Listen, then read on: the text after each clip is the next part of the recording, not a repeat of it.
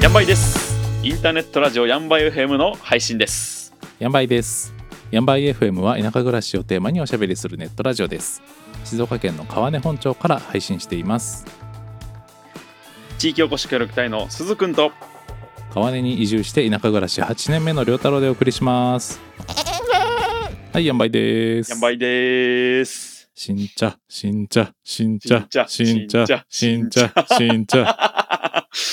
が近づいてきました。新茶ですよ、はい、今ね4月の15日なんですが、もうねだんだん茶工場の掃除とかが始まったりしてね、茶畑の芽が伸びてきたりして新茶の期待が高まっております。いいですね。新緑な感じも山々広がってきてますので、お茶も始まるということですね、今年もかちょっとなんか重たいなんか ため息じゃないけど、ちょっと疲れるんですよもうねゴールデンウィークはねもう遊んでる日もありませんから。あ、茶どころは世間一般的にはねお休みですけども、もうお茶どころ川根の子供はねゴールデンウィークでかけられませんからね残念ながら悲しいえ、ゴールデンウィークってお仕事する時期じゃないのっていう多分こういうあれですよねお茶の仕事やるんだよねみんなみたいな感じだと思います。子供が感じますねそうお父さんお母さんがねみんな出払って、もう家族総出でやりますからね、本当に。茶工場夜遅くまでついてますもんね。あ、本当やるよ。僕も夜晩やるけど、多い時は本当2時3時とかまあかかるね。おーで朝は早くから買って、お茶を買ってですよね。そうだね。まあ朝詰めて出荷してからだから、うん、朝5時くらいからその袋詰めして、で卸の人のとこに持ってったりとかしてね。うん、これ1週間じゃ終わんないですよね。いや、新茶は終わんないね。2番茶ぐらいやったらまあ1週間ぐらいのとこもあるけど。茶工場を動かしてるおじさんたちはなんかいつ寝てんだろうっていつも思いますけどね。本当にそう、本当みんなだんだん後半になるにつれよれてきますね、みんなよれよれの感じになってくるんですね。なんかすごいなって。だから1日中動き続けて短い睡眠でっていうのを繰り返してるから、雨が降るとねちょっと助かるとこもあるんだけど、でもやっぱこう、ね、お茶が枯れないっつってそわそわするとこもあってね、みんな天気は毎日そうだねチェックするね、この時期。なるほど。雨降って次の雨上がりのその次の朝とか大変ですよね。あ、そう濡れてるとね、そうそのまま刈り取れないんで、なんかブロワーとかでね強をバーって飛ばしたりとかして、ね、それで買ったりとかね、うん、するんだよね、はい。うん、今日はちょっと新茶についてのエピソードをねいろいろ言ってこうかなと思います。僕も田舎暮らし8年目になりましたけど、割とね1年目からお茶関係、お茶の仕事、まあ近所でねみんなやってるもんで、それにバイトで行ったりとかしてお茶の話をね聞いたりとかしますんでね、その話をしてこうかなと思います。でね、僕のお茶の思い出で言うとね、こっち川根に来た時になんかあれはね1杯3000円ぐらいのねすごい高級なお茶を飲ませてもらった時があって。1杯3000円？1杯3000円すげえ。どんな味がするんだろう。何これ、飲ませてもらって本当なんかね色はねほぼないのよ。お、色ほぼなくて、何出てないんじゃないですかって思ったんだけど、それ飲んだらすごい出汁みたいな味。はい。全然これお茶ですかみたいな。ああ、そうなるんだ、うん。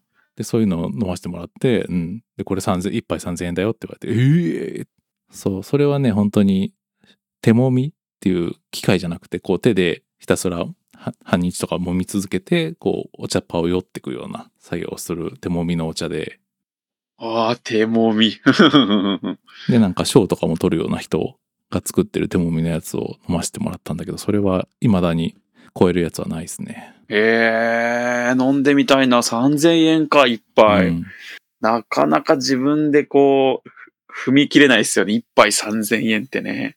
確かにまあお茶どころにいてなんですが、僕結構コーヒーが好きで、フェアトレードのちょっとコーヒーをたまに飲んだりするんですけども、一杯、僕もそうですね、一杯3000円かな、あれは。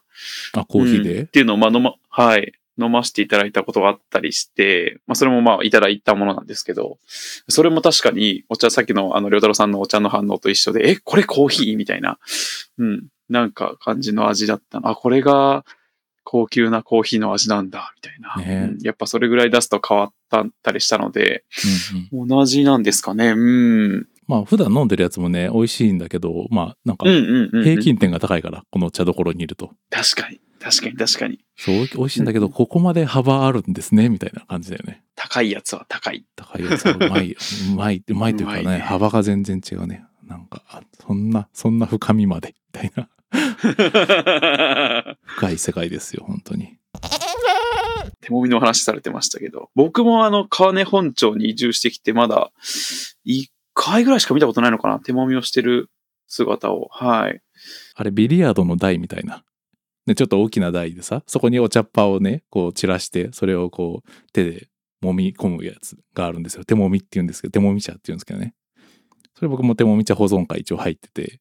あ、会員さんであると。一応会員、あんまり出てないんだけどね、本当にね、手揉みやると1日潰れちゃうもんでね、なかなかね、大変で出れてないですよ。1日中揉み続けるんですか？夕方ぐらいまで完成するまでかかるんで。ええー、あれですよね、手でこう揉んで、こう上下にこう、そう工程がね結構いろいろあって、その実際お茶工場の中の機械の工程もその手もみの工程を模倣してやってるから、全ての工程を一応手でできるってことですか、あれは。そう、まあもともとは手でやってたやつを機械に置き換えてるわけだから、そう手もみの工程っていうのがあって、その工程ごとに機械がいろいろあるね。そうお茶を蒸したりとか、そうこう練るような作業とか、あとはこう細くよるような、よっていくような作業とかね、いろいろあるんだけど、それをこうひたすら手でやっていくわけですね。手なくなっちゃうんじゃないですか、そんなことしたら。指紋ね、指紋なくなってくんじゃないかなと思うけどね。そんな作業があってね、今川根はね、川根もみ切り流っていう流派がありまして。川根もみ切り流、流派があるんですよ、手もみに。かっこいい。名前かっこいい。流派があるんですか？川根もみ切り流はかっこいいと思う、名前が。川根もみ切り流みたいなね。そうへえ、で、その手もみをこう、なんだろう、ちゃっちゃちゃっと揉んで、美味しいお茶ができればいいねじゃなくて、こう、なんかデモンストレーションじゃないけど、この見せるところがあるのね。こう、人に見せるときに、こう、この方が華やかだよね、みたいなやり方があったりとかして。見せ物にもなっちゃう。芸術展的な。そう、芸術展みたいなのがあるのよ。エンタメですね。で、その流派によっても、その師範とか教師とかっていう、なんだろうな、その、段とか小級みたいな感じかな。うん。その師範とか教師みたいなのがあって、そう。階級があるってことですか？そう、階級があって、やっぱそれの試験の時も、ちゃんと、ここは見せるところは、こう、ちゃんと見せなきゃいけないとか、ちょっとも高く持ち上げて、見るとかね。笑っちゃいけないんだろうけど、すごいな。そう、見せるポイントみたいなのがあってね、そこはしっめとかなんかね、いろいろあるんですよ。味よし、見せてよしじゃないとこう上に上がっていかないんですね。そう。結構ね、そう入ってみて初めてその見せる要素があるっていうのは初めて知りましたね。なんだろう、なんかその本当に一番上に立ってる人ってこうなんだろう。仙人みたいな、こう、ひげがこうあって、こう、そういう人がそこをもう、微動だにしない、こう手は動いてんだけど、体は微動だにしない、こう、なんて言うんだろう。そう。でも本当にね、手が残像に見えるみたいな。で、上手い人はね、そのなんかね、同じような動きしてても、手の中ですごいまとまってきたりとかね、どういう動きしたらそうなるのみたいな。教えてもらっても最初全然できないのよね。ああ、なかなか継承が難しそうですね。そういう上の人たちのね。なんか台の上でこう、普通にこねてるように見せて、なんか 3段階ぐらいの動きをしてるね。残像じゃないですか、残像。普通に揉んでるように見えるんだけど、同じようにやっても全然うまくできなくて、なんか聞くとなんか最初はこっちに返して、こっちに戻してみたいな、なんかすごい細かい動きをしててね。なるほど。どうなんですか？そんな匠の技は受け継がれてるんですか？どうですか？若い人結構やってる。あ、いらっしゃるんですね。ああ、じゃあいいですね。そう。まあ、僕もやってるけど全然まだまだ全然なるほど、うん、初級ですか？初級全然そんな級もついてないみたい見習い見習いみたいな見習いわかんないけど、なんだろう、うまい匠の人たちが作ったお茶がやっぱ高く売られているといった感じなんですね。やっぱ手で揉んでるからね、その葉っぱがこうなん潰れてないというか、お茶入れた時に中で葉っぱに戻ってるね、一枚の葉っぱに。うん、茶葉が開くとね、一枚に戻るね。すごいねあれね。でその出したお茶の出がらしじゃないけど、それもちょっとスポン酢つけて食べるとすごい美味しかったりしてね。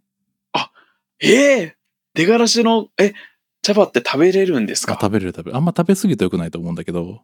カフェインとか強いから。あ、そうか。で特にね、その手もみのやつとかは本当に一枚葉っぱが一枚ペロンってなるから、それをちょっとポン酢とかつけて食べるとね、美味しいですねあれ。それ知らなかった。ちょっと食べてみたいな。やっぱ本当にどの家も何かしらお茶に関係してるみたいな。そうですね、確かに。なんか必ずどの家にも急須ありますし。うん。なんかどっかのお家のね、そう、茶畑のね、お手伝いに必ず行ってますし。そう、親戚の中でこう手伝いあったりとかね。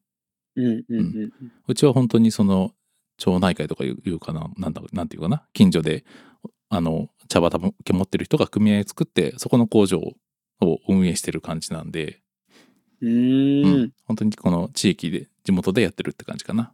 確かに自分は今協力隊で役場に席を置かせていただいてますけど、役場の人の中でもちょっと自分家の周りに茶畑を持ってるみたいな人やっぱ何人かやっぱいらっしゃるというか、大半の人がそうなのかな。うん。